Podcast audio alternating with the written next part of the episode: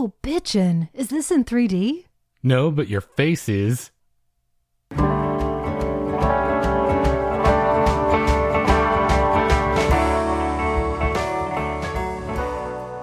Welcome to the Magic Lantern Podcast, an ongoing informal discussion of the films we love and the things we love about them. I am Erica Long. And I am Cole Rolane.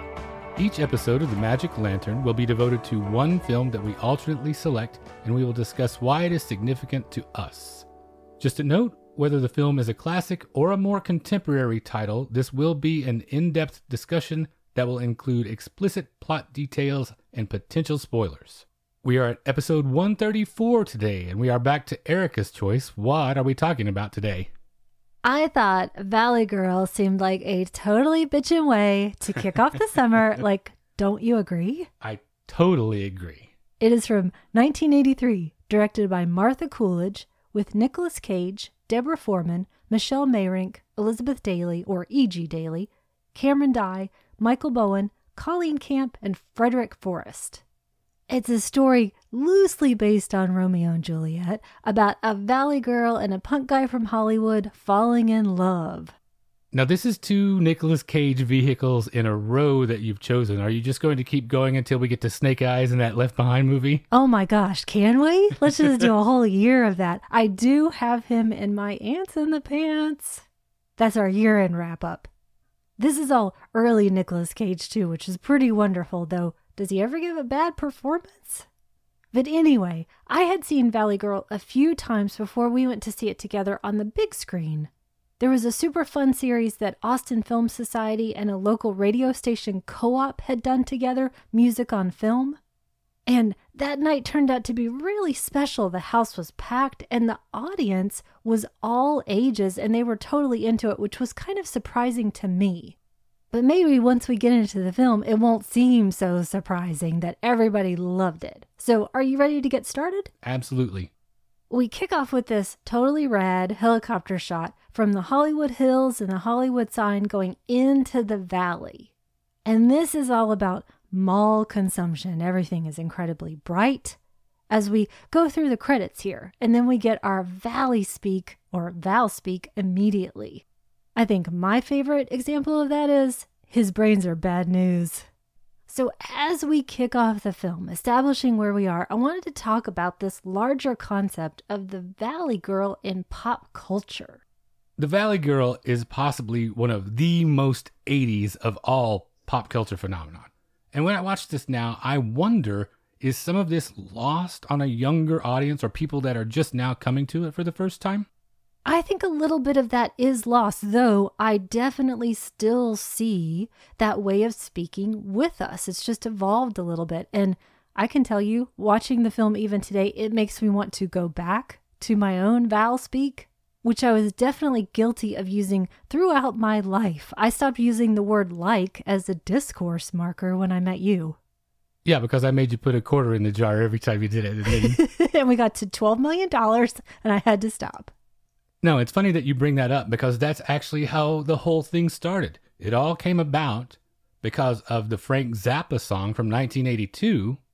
He wrote this clever little ditty mocking and policing the way a certain subset of young women from California spoke.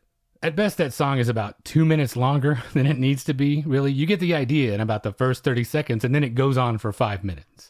I still have no memory of that song. I was going to link to it in the show post, but and it was also his daughter, Moon Unit Zappa, who was 14 at the time, who did the song with him. To me, it's one of those great instances where a piece of art, once it leaves its creator's hands, completely takes on a life of its own, regardless of what they intended. Because it's supposed to be a parody, it's supposed to be really a takedown, but did it, along with some other things though, spawn something much larger that people actually love in its own right? And if nothing else, it brought Grody to the max and Gag Me with a Spoon into our lives. Yeah, he went to all the trouble to write, record, and release a song entirely to be a dick to 14 year old girls. And its greatest effect was to proliferate Valspeak farther and faster than it ever could or would have without his help.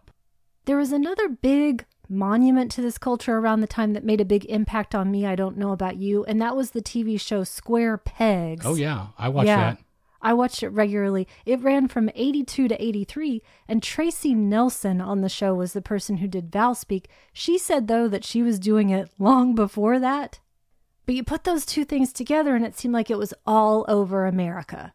Yeah, Valley Girls were a nationwide phenomenon. I remember human interest stories on our local news around about the same time that we had our first mall opening. And this became Zappa's only top 40 hit, the thing that he is most likely most remembered for by the culture at large. He bemoaned being pigeonholed as a novelty artist because of it, but, you know, boo hoo, pick on someone your own size next time. And then there was a lot of talk about what a savage critique it was of consumer culture, but Zappa had no problem setting up licensing deals for clothing, for cosmetics, for dolls, all under the Valley Girl banner. Zappa was a little self important for my taste. I appreciate some of the music, obviously, but he had a very high opinion of himself, and he said terrible things about what was just an innocent group of young girls trying to have a good time. At one point in an interview, calling them disgusting. He also filed a copyright infringement suit to get the film stopped, but that didn't work. And then the film, it became something completely divorced from the song. It wasn't mocking the culture the way the song was. In fact, it studiously avoided any one dimensional airhead stereotypes. And as I get older, I'm sure I laughed at that at 12 years old, and maybe times in between now and then. But as I get farther away from all this, and this goes for all kinds of things, dialects like this become like music from different time periods. It has its own rhythm, and there's a real charm to it. Well, back to the film, we've got our pack of girls, these friends, and they're on the beach checking out dudes talking about this big epic party that's going to be happening. And we meet our romantic lead, Randy, and his friend. We're setting up this culture clash because they're from Hollywood. Which is not as obvious when you're in your bathing suit. Those costumes get dispensed with, and so. Yeah. I'm glad they have that scene. Especially with Nicolas Cage's crazy shaved chest and the V. That's the thing I probably remembered most from watching this as a little kid. But we start to see a bigger example of this as we go back to Julie and she's getting ready for this party with her friend. And they're talking about the rest of their friend group, especially Lauren, who is the one who's more sexually aggressive or at least talks more about it. And we also meet her parents, Colleen Camp and Frederick Forrest, the cool parents, talking about how things were so much wilder when they were younger in the 60s. And then this big set piece, kind of a central set piece for the film, where we meet all of these characters and get to know them a little bit better. At this big blowout party, and personally, I never went to a big forbidden party like that, even though it's not exactly forbidden because parents are there. Right. And they are running the buffet. They are. Serving ants on a log, do you think? That's exactly what it looked like, plus sushi, and also sexy stepmom trying to cock block her own stepdaughter. So there's that odd bit of competition, but the biggest and most important scene for me, the thing that says so much about what Martha Coolidge was trying to do here, is when Lauren gets the moves put on her by Tommy, who is Julie's ex boyfriend. We should mention ex boyfriend by about 15 minutes when this happens. Yeah, very soon. I like totally don't love you anymore, is what she has said. But they're in a bedroom. He's gotten her down to her bra. She's asking, What about Julie? She's not totally putting him off, but the biggest question that she asks him is Does this mean that we're going to be going together if we have sex? That's implied. Not for him, it's not. And he basically threatens to slut shame her at this point. The moment that I love here is Elizabeth Daily saying, Get out, as he's already left. So here's where we come to what for me is kind of the biggest question of this episode, the thing that I'm most interested in. I think we get so many different representations of female sexuality in this film. And that's really a hallmark of Martha Coolidge's work and that gender awareness as well, even though she didn't write the script. It reminds me a lot of another favorite of mine, Heathers, and how it portrays what women feel versus how they're perceived and what's expected of them. How do all these representations strike you? I really like what she does with all of this. Julie has a great deal of autonomy and she exercises it, especially compared to other teen comedy protagonists. In a lot of those other films, I feel like the characters are just swept along by tropes and lazy plot contrivances, which is what made them completely unrelatable to me. But in this, just as one example that you've already mentioned, Julie gives Tommy the gate from the beginning. She is in control of things. And it's fun to see them doing the things that you referred to. She and her friends checking out guys, being vocal about it, engaging directly with their own impulses, and comparing their experiences.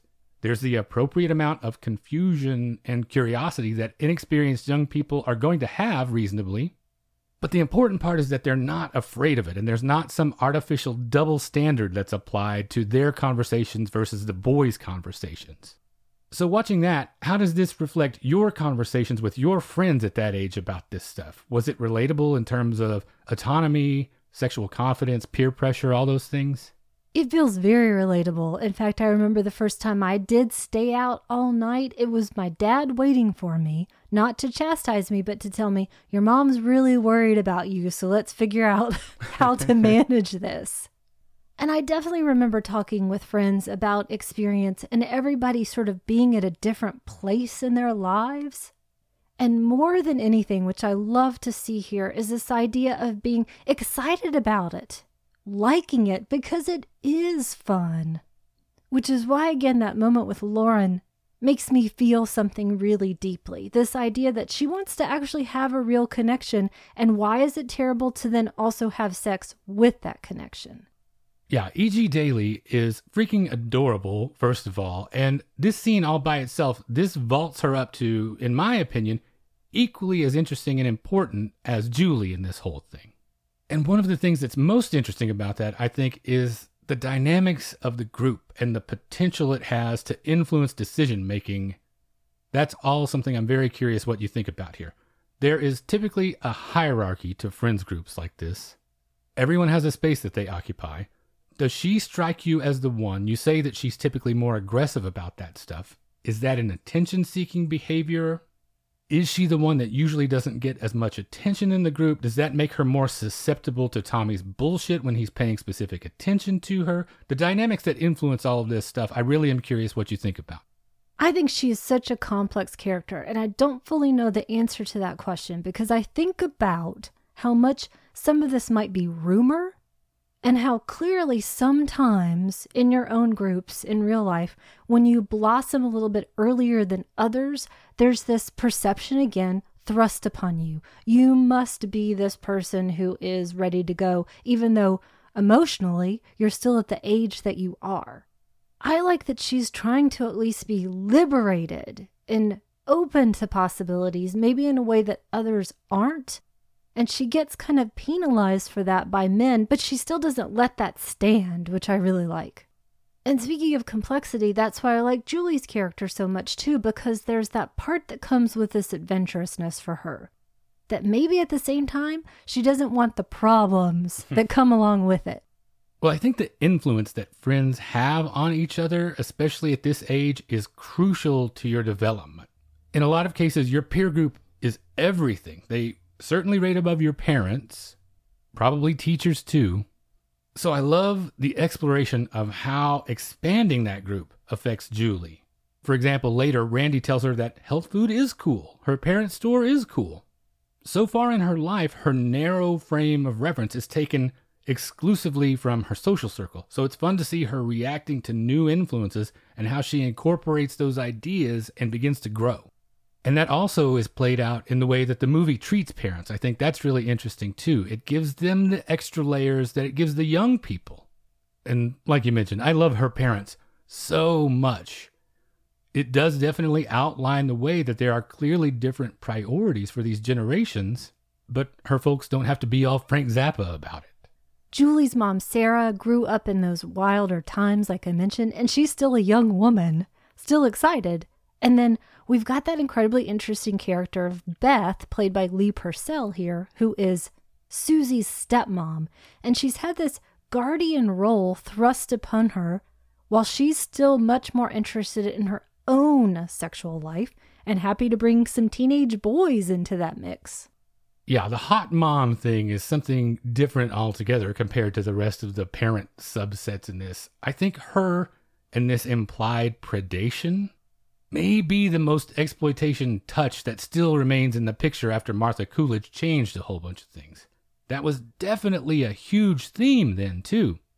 80s sex comedies were rife with the older woman, younger man trope. You've got private lessons, my tutor, class, homework, Sylvia Kristel built a whole empire on that post Emanuelle, basically. These being more enlightened, quote unquote, times, though, how does this play for you now? It makes me really feel for Susie in one respect because she really just wants a mom. And I feel terribly about the whole situation. It seems wrong on a number of levels. But you weren't a 17 year old boy in 1983. That's true. And I guess the age is kind of key here, too, pushing him slightly older above the age of consent. It's interesting, too, that that whole idea came back around in the American Pie series. To be fair, I don't think that idea is ever going to go away. Got it. But back to the more age appropriate partnership here. When Julie and Randy first meet at the party, he approaches her, but I really like that she's the more direct one of the two. She straight up asks, What are you doing here? And then after getting thrown out, he sneaks back in through the window to wait for her in the shower and when they finally meet and have time alone together, I love the way she reacts to him, how she can't mask how glad she is that he's come back. And he's at her service here. What'll we do together? I don't care anything. This is such a great scene, and this is where the film really stakes out the territory that it's different from its contemporaries. She's unsure but excited. He gets to exhibit a tenderness and a thoughtfulness that's uncommon to the genre she won't let it go. She implores her friend, do this for me. It's equitable, and no one is trying to be too cool about it or above the thing. And how many of us would turn down when somebody says, let's get out of here? I mean, that just sounds like the most fun ever. And the big adventure is they're going into Hollywood, getting out of the valley, heading into a club. By the way, this whole section in Hollywood at the beginning, it really does feel like the opening to Vice Squad. I was thinking the same thing. I think it's probably the same footage. And when we get into the club, this is when the music really starts to come alive for me. So I wanted to ask you a big question okay. here before we talk about the music as a whole. Does it matter that the music is not punk rock? It's a little weird for me and people like me to watch on that count. Probably it's definitely a case of I don't think that word means what you think it means. But as punks, we learned a long time ago not to get our hopes up in terms of any sort of scene being accurately represented. So seldom do they get punk rock right in the movies. The band we get the most of is the Plimsouls, for instance, who I really like. But this is definitely more of a new wave scene if I have to classify it. This was around the time of the germs and fear, but Randy's favorite song to blast as they're driving down Hollywood Boulevard in the convertible, it sounds more like John Parr or Benny Mardones to me. In the Valley, I guess that must pass for pretty intense, so everything is relative basically. And Stacy does nothing but bitch about the music the whole time, so it's too tough for her. Do you have a favorite song from the soundtrack? I'm going to say mine is the Plimsouls song. I would probably say the same thing. I've been a Peter Case fan for as long as I can remember, but it's such an iconic use of I melt with you that it's hard to argue against that one. I just feel like that one's totally overplayed. It's in a Hershey's ad. Now it is, but in 1983 it was not. I feel like I've heard it probably every other day my entire life since then. Would you but I listen have, to more radio. would you rather have life in a northern town instead? Oh my god, I love that song. Okay, I almost started singing it, but I won't. But anyway, that's modern English. There's also The Clash, Culture Club, Bananarama, and The Jam. They're in the end credits. Electric Avenue is another oh, yeah, song right. that I remember really well from the time. But Martha Coolidge really spent a lot of time and effort on the music. A huge chunk of the really small budget just went to getting licensing. She was only paid $5,000, by the way because she said she spent years in clubs getting to know music for a film that never actually got made. So she wanted to bring the music here to bring something more emotional and vigorous to the story. She says, Music is the soul and the heartbeat of a film. It says so much more than what the actors of the scene can say alone. So, back in the club, even though the music is so loud, they are really connecting. What I love is that he tells her what he feels. And she's confiding to this connection that she feels, and I completely believe it. Because, you know, we talked about chemistry in the last episode in Rolling Thunder. What do you think about their chemistry here? I think it's great. And the thing that I like most is how much they seem to make each other happy. I don't feel like in contemporary romantic comedies that the protagonists look at each other this much. Is that just my imagination? Because I don't watch a ton of them. I don't think it's your imagination. And what I'm struck by so often nowadays is this idea of why do these people even like each other? Yeah, the chemistry here is so pure. Deborah Foreman said she still keeps a poem that Nick Cage wrote to her in character in a scrapbook. And this chemistry it actually extends beyond the main characters and their romance, the camaraderie and the bonding that happened during this production. It reminds me of a film that is about 180 degrees from this picture, but it still has that positive effect on the overall outcome. Over the Edge had a similar thing, where everyone stayed together, spent all this time together, made mixtapes for each other. So, all of this connection and that scrappy underdog nature of the production, it meant that a true connection really was formed, I feel like. And it does my heart good to hear those kinds of stories. It's not a necessity, but I certainly enjoy those instances where the nature and circumstances of the work are as fun and fulfilling as the work itself. And it really shows in this. And I know a good actor can convey those feelings, but a lot of these performers were just kids, not seasoned actors. So when you can see that connection in their faces, it kind of does a lot of the heavy lifting. Well, Nicolas Cage said he had this enormous crush on Deborah Foreman, so Who there was didn't? practically no acting. Absolutely. And I said this about Linda Haynes in the Rolling Thunder episode that she could have chemistry with a lampshade, and I think that's true of Nicolas Cage as well. Yeah, Deborah Foreman is just so easy to like. She's so gentle and charming. And of Nicolas Cage, Deborah Foreman said that he started to really kind of scare her during filming because he was bringing up very real feelings for her, in her. She was attracted and intrigued and caught up, and he had great eyes. And you see it too in the parental bond, not even in the romantic bonds. I enjoy this scene so much when she's confiding in her dad, Frederick Forrest. He leaves room for her to explore what she's feeling and all these complications. He gives her an example from his past so that she can actually relate it to him. I like how she says, I know all about that stuff in that very teen way that you know she doesn't know all about that stuff, but you still have faith in her. So he doesn't interfere. The question I have about this scene, though, why do you think it was important for this to be a conversation with dad instead of either mom or both of the parents? That's something that I can personally very much relate to. Maybe that is a trope, but this idea of a father daughter bond being something that's very real, it's something that I've always felt. I know my sister and my dad are like that too, for sure. So I really like here that because this is a women's story in a certain aspect, we have all of these increasingly positive reflections of men in her life.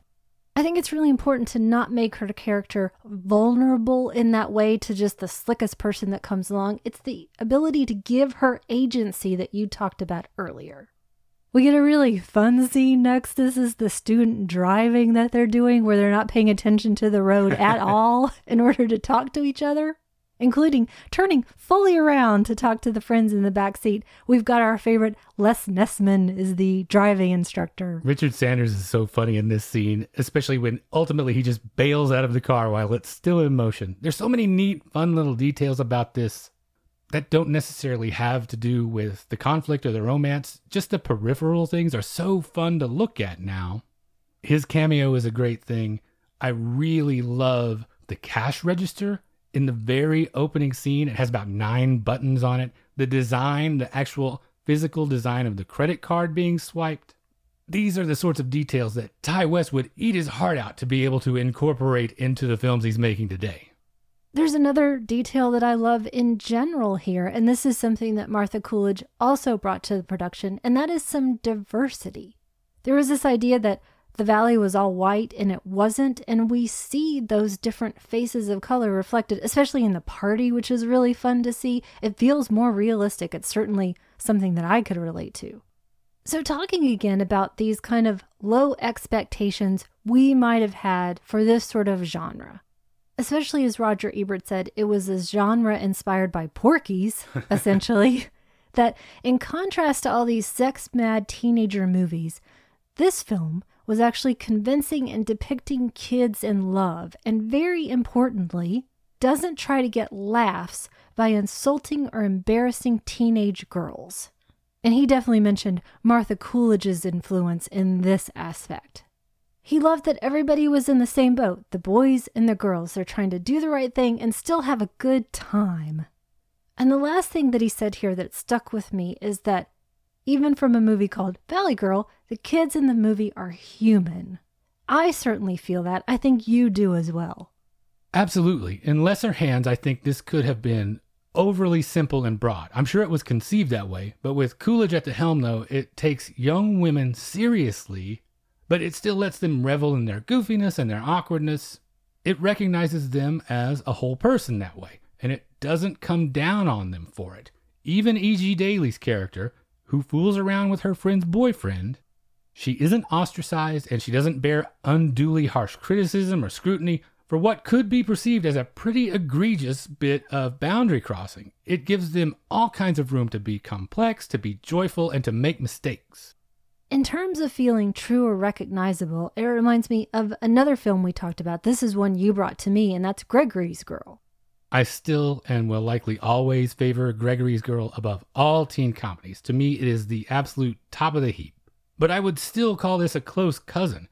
This is a little more slick and commercial a product, if only for the way it uses music, for instance. Gregory's Girl captured that awkward time in both form and function, I feel like. But the best thing that they share in common is an honest sweetness. It makes me think teen films, I don't know that they're sweet and hopeful this way anymore. Has the window for that closed? To do something like this now, would it seem uncomplicated in a way that modern kids couldn't relate to?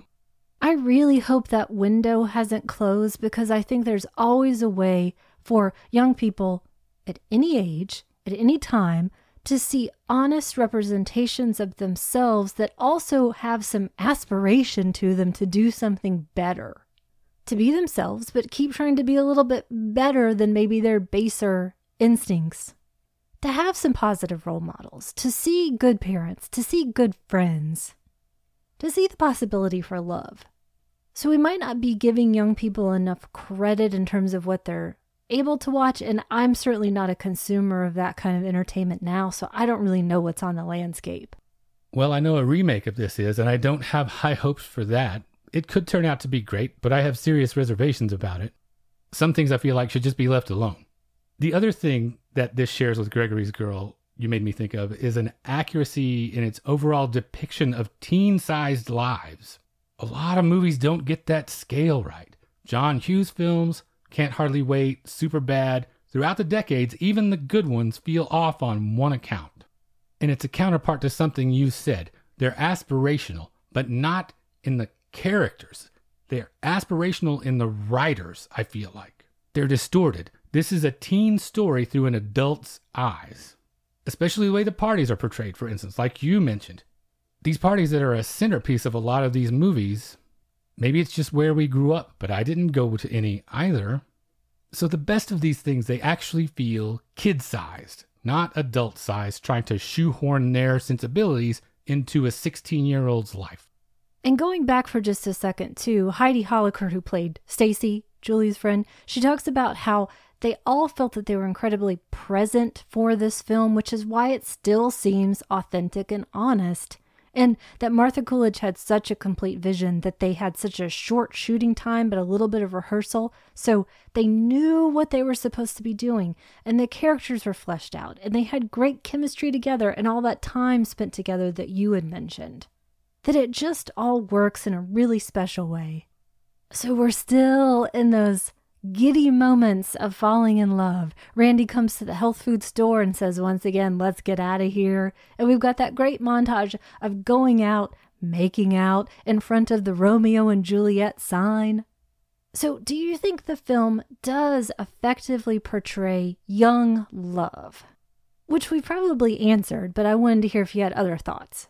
I do have other thoughts. And I mean this in the nicest way. And I'm even referring to myself, obviously, thinking back to those years. Relatively, kids don't know much based on experience, but they're trying and they're operating so much on instinct. That's just the nature of things at that age. One of the drawbacks of that is that it makes it so easy for someone to exploit an advantage, either a potential romantic partner, someone in your friend group. It could be having even slightly more experience with a thing or knowing a certain piece of information that not everyone else knows. For instance, Julie's friends think they are doing her a favor, intervening on Tommy's behalf, discouraging her interest in Randy. And she is doing her best and she addresses it with everyone that's important to her but the audience can see that she has made the wrong decision, obviously, and her friends are just teeing her up for Tommy to manipulate her again. I say she addresses it with everyone that matters. Randy is on the outside of this decision making process, unfortunately. He is blindsided by this. And it's one of those things that I think does play into that. Does this portray teen romance effectively? She is very necessarily staking out her own space, and some of that includes making difficult decisions so the film really nails that mercurial nature of those things. When he comes to her door, who is she mad at? Because he's not doing anything different from the day before when she was just fine with this behavior. It's a very realistic portrayal of the way your heart betrays your head and vice versa at that age. The same for me. I think that emotion and excitement and uncertainty are captured, and especially for those young people who are trying to figure out who they are and what they stand for. And that's why it seems like Randy just shines through here. He's never afraid to speak his truth. And I think Martha Coolidge said something really appropriate as well that the film is not about marriage, it's about love and growing up and differentiating enough to love.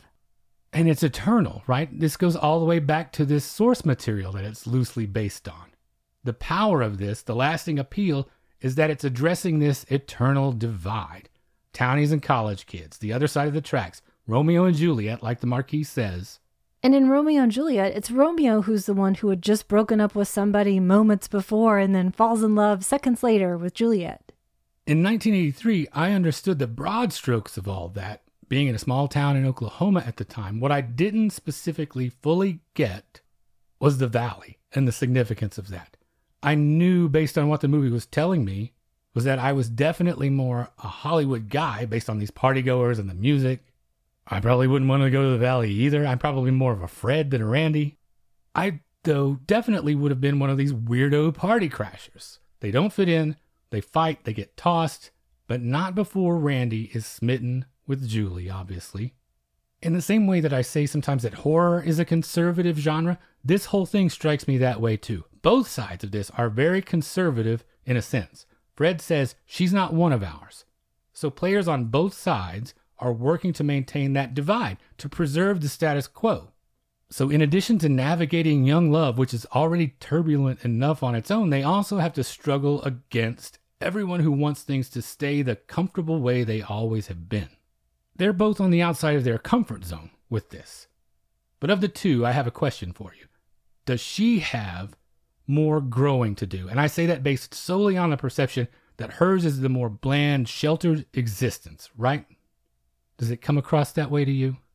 I think they both definitely have growing to do, but yes, I agree. I think she's the one who needs to get outside a little bit more. Because punks are passionate, right? Which inclines them to be natural born romantics. And certainly new wavers are with those big ruffly collars comparing the two, I think Randy just has more access to exotic venues, or at least he avails himself of them. That phrase I keep thinking about, the other side of the tracks, it typically connotes one way movement to me, the good girl crossing over to the more dangerous side. Often there's not mobility available in the other direction. There are other forces in play that would keep you in your place if you are from that side. One of the things I love about this, though, is the way that it's presented that it's equitable in each direction. There's mobility for each of them to enter into the other's universe.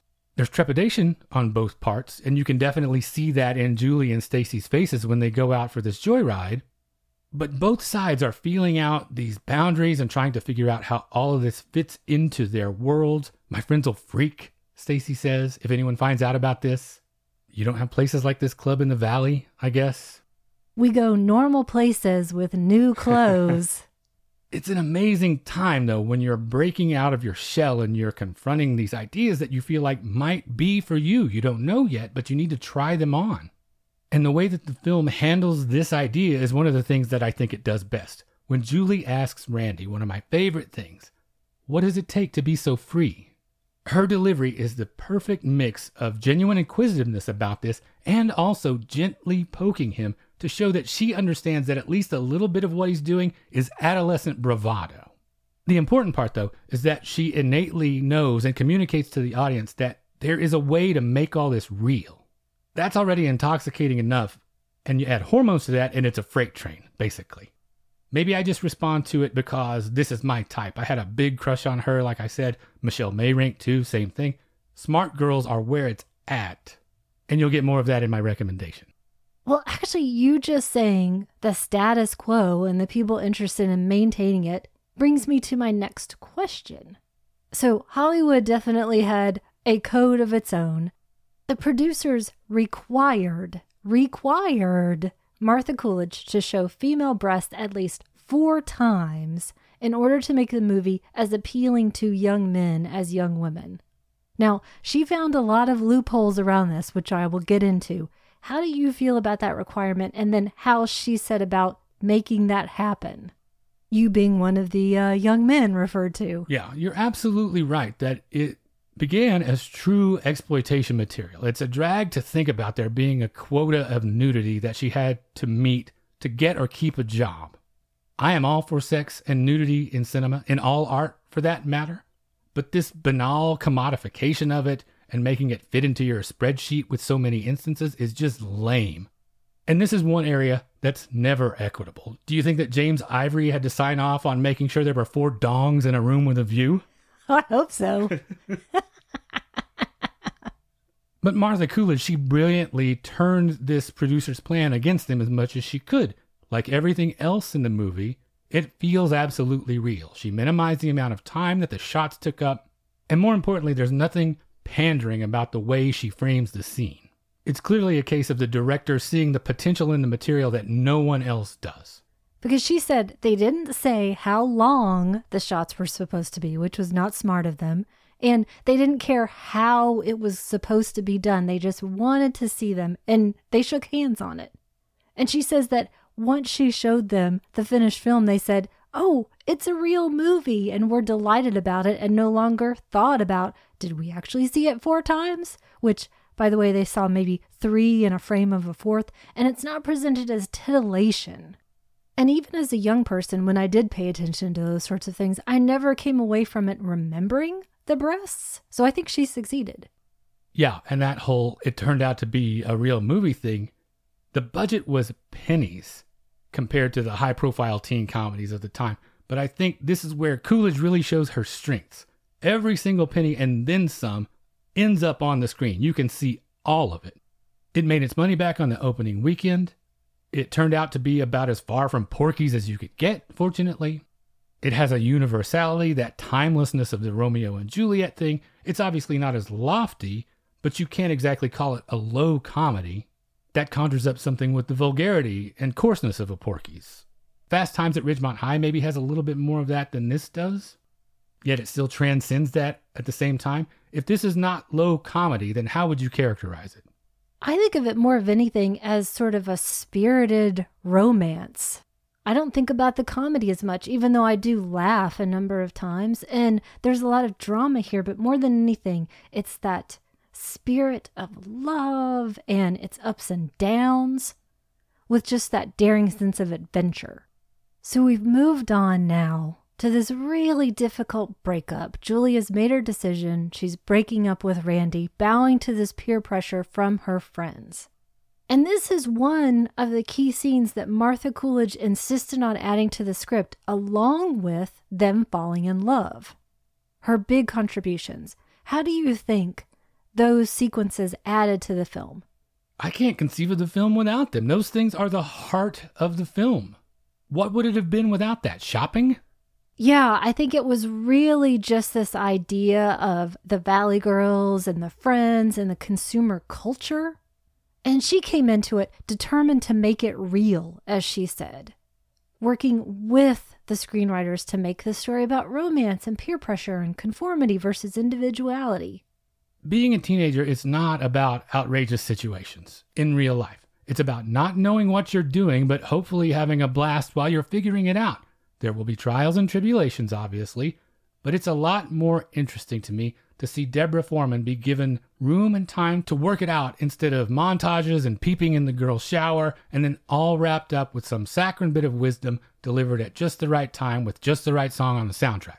It's a very fine line to walk, which I guess is why the list of great teen comedies is so short, in my opinion. And she said she felt those scenes were really necessary because from old movies, you get this idea that the most important thing you can play is wanting the electricity, the eye contact, as you mentioned, how much they look at each other. And she wanted for Randy and Julie to have that great desire and electricity together. And you really feel it. You feel like Randy is heartbroken. You see him acting out, in this state, he's bound to make mistakes, but he doesn't give up on her. He keeps showing up where she is, providing us with arguably the funniest line in the whole film, the one we did with the opening scene. Totally. But I completely believe, with all of this, even with him showing up and being funny, that it's ripped his heart out. Evidently, the important piece of direction that Martha Coolidge gave Nicolas Cage there, because they were all really struggling with the scene, is you are hurt but not defeated. And he says that he's carried that with him even in other work. And Deborah Foreman talked about having a really hard time too, that she didn't actually want to be breaking up with him, which I think you can see. She didn't want to go there. She didn't want to predestine herself. And then without those scenes, it would just be sort of examining the culture, but less about the people and what they feel.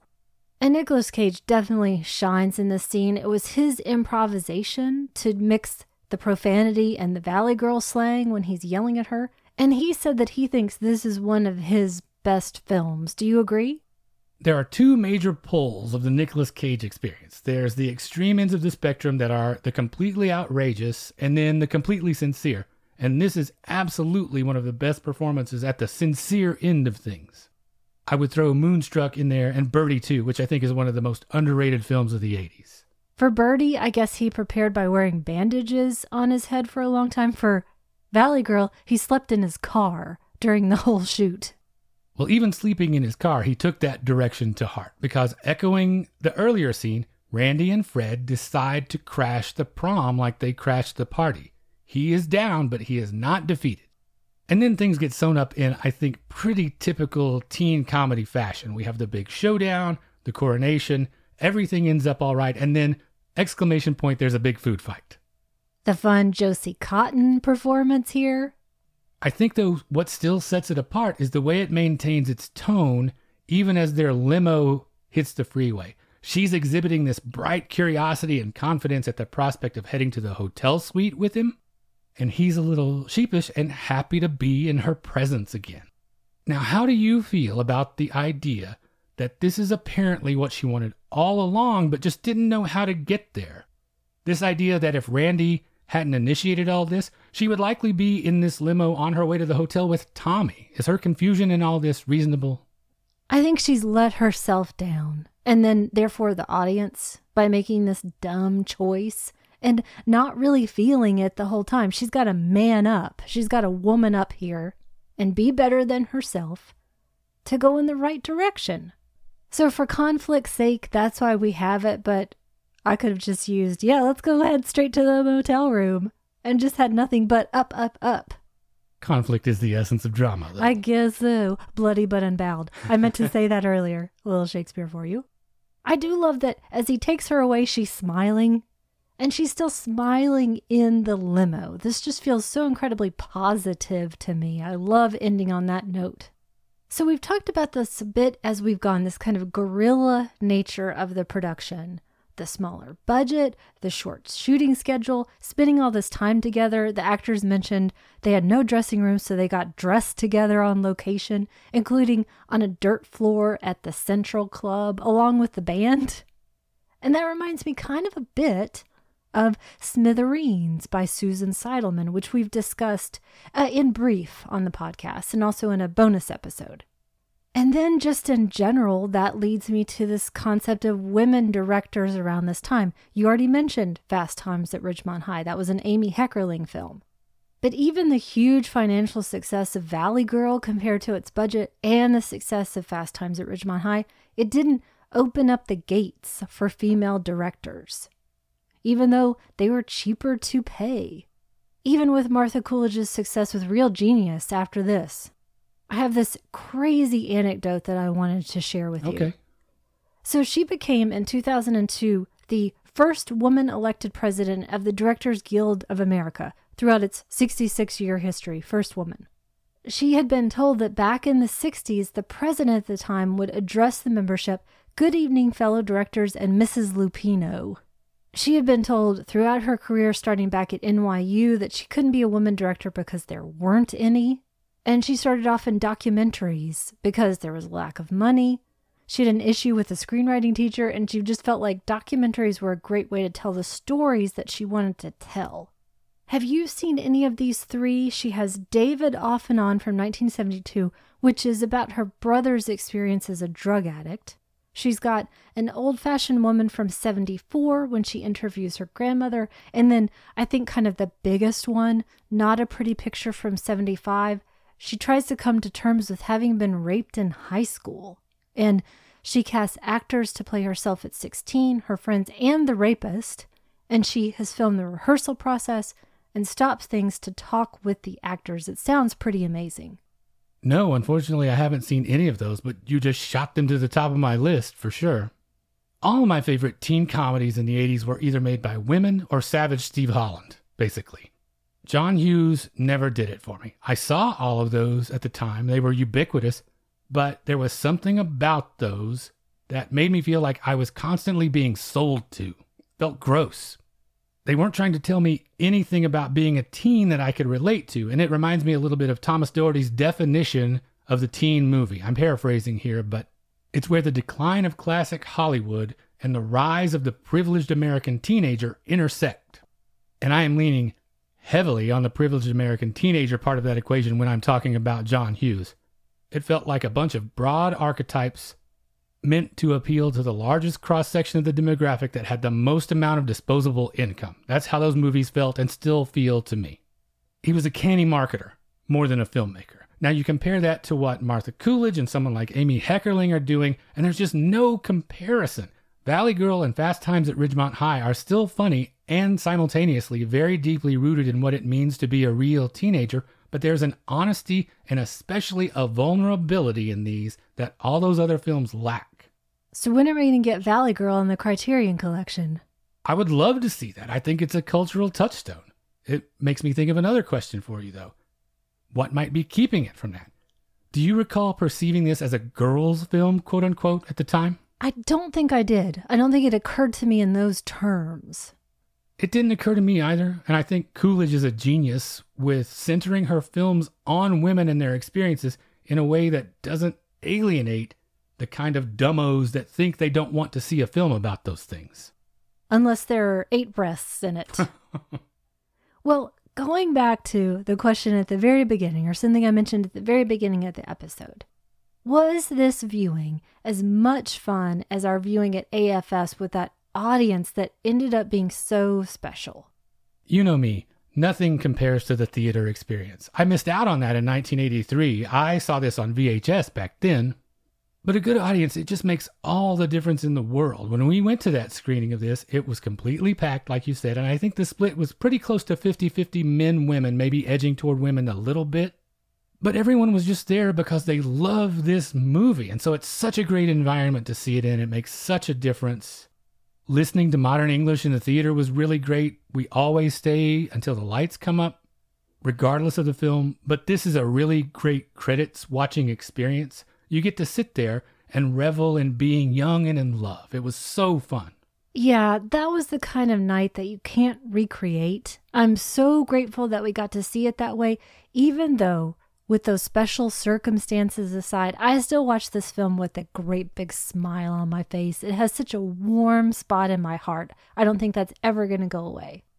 Well, do you also have a warm spot in your heart for a recommendation for us? I totally do, dude. And in honor of the third installment coming out in August of this year, I chose Bill and Ted's Excellent Adventure from 1989, directed by Stephen Herek with Keanu Reeves, Alex Winter, and George Carlin. It's about some San Dimas dudes who travel through time to gather major historical figures for this big high school presentation. Because if they don't finish high school, there will be major negative consequences for all of humanity. It's not historically accurate, but who cares? Even Joan of Arc wants to go to the mall. It's super fun and ridiculous, and I'm delighted they've made another one and I plan to watch it. What did you pick? I picked another Martha Coolidge, Real Genius from 1985. That stars Val Kilmer, Gabriel Jarrett, Michelle Meyrink again, William Atherton, Robert Prescott, and John Grice. Deborah Foreman pops up in it again, too. It's about a science whiz who's the new kid on campus and gets paired up with a freewheeling upperclassman to unwittingly work on a weapon for the military, and a lot of brainy hijinks ensue. If Valley Girl is your Martha Coolidge movie, this is my Martha Coolidge movie. Finally, after enduring years of teen comedies that were about the dumb kids they made one populated almost exclusively by the smart kids. I was home. I love that it works within the time tested bounds of campus comedy, but like Valley Girl, Coolidge bends those to her own ends a little bit. Casting Val Kilmer was a bit of genius, no pun intended, because it really capitalizes perfectly on that part of his personality that borders on arrogance but is fully justified by the intellect that backs it up. I fell in love with Michelle Meyrink, obviously, and all of her brainy quirks, and it even has a high IQ twist on the Campus Classic Food Fight finale when they turn William Atherton's house into the world's largest Jiffy Pop container. They made popcorn for three months to fill up that house, by the way. Pay tribute to their popping dedication and watch this movie. So, once again, that's two great recommendations Bill and Ted's Excellent Adventure and Real Genius. And that brings us to the end of episode 134. If what we do here is valuable to you and you would like to support that, we would certainly love for you to check out our Patreon at patreon.com slash magiclantern. The $5 a month level gets you access to a big backlog of bonus episodes, and those come out on the Mondays alternating with regular episodes, so you never have to go a week without new Magic Lantern in your life. If you would just like to get in touch with us, you can reach us via email at magiclanternpodcast at gmail.com. We're on Instagram, Facebook, and YouTube. Just search for Magic Lantern Podcast on any of those platforms. We're on Twitter at lantern underscore cast, and I just wanted to take a second to say thanks to everyone who has shared the show or given us feedback since last time. Laura Cannon and the Fatal Films podcast, the fine gentleman at Fuds on Film, Archie Hanna, Michael Cannon, and Keith Rich. If you're sharing the show or talking about us, please make sure to tag us so we can say thanks. We're on Apple Podcasts, Google Play, Stitcher Radio, Spotify, just about anywhere you get your podcast, you can find us. If you'd like to leave us a rating or review via any of those services, we would certainly appreciate that. And finally, you can find all of our episodes, including supplemental material, at the website magiclanternpodcast.com. And thank you for listening to the Magic Lantern Podcast.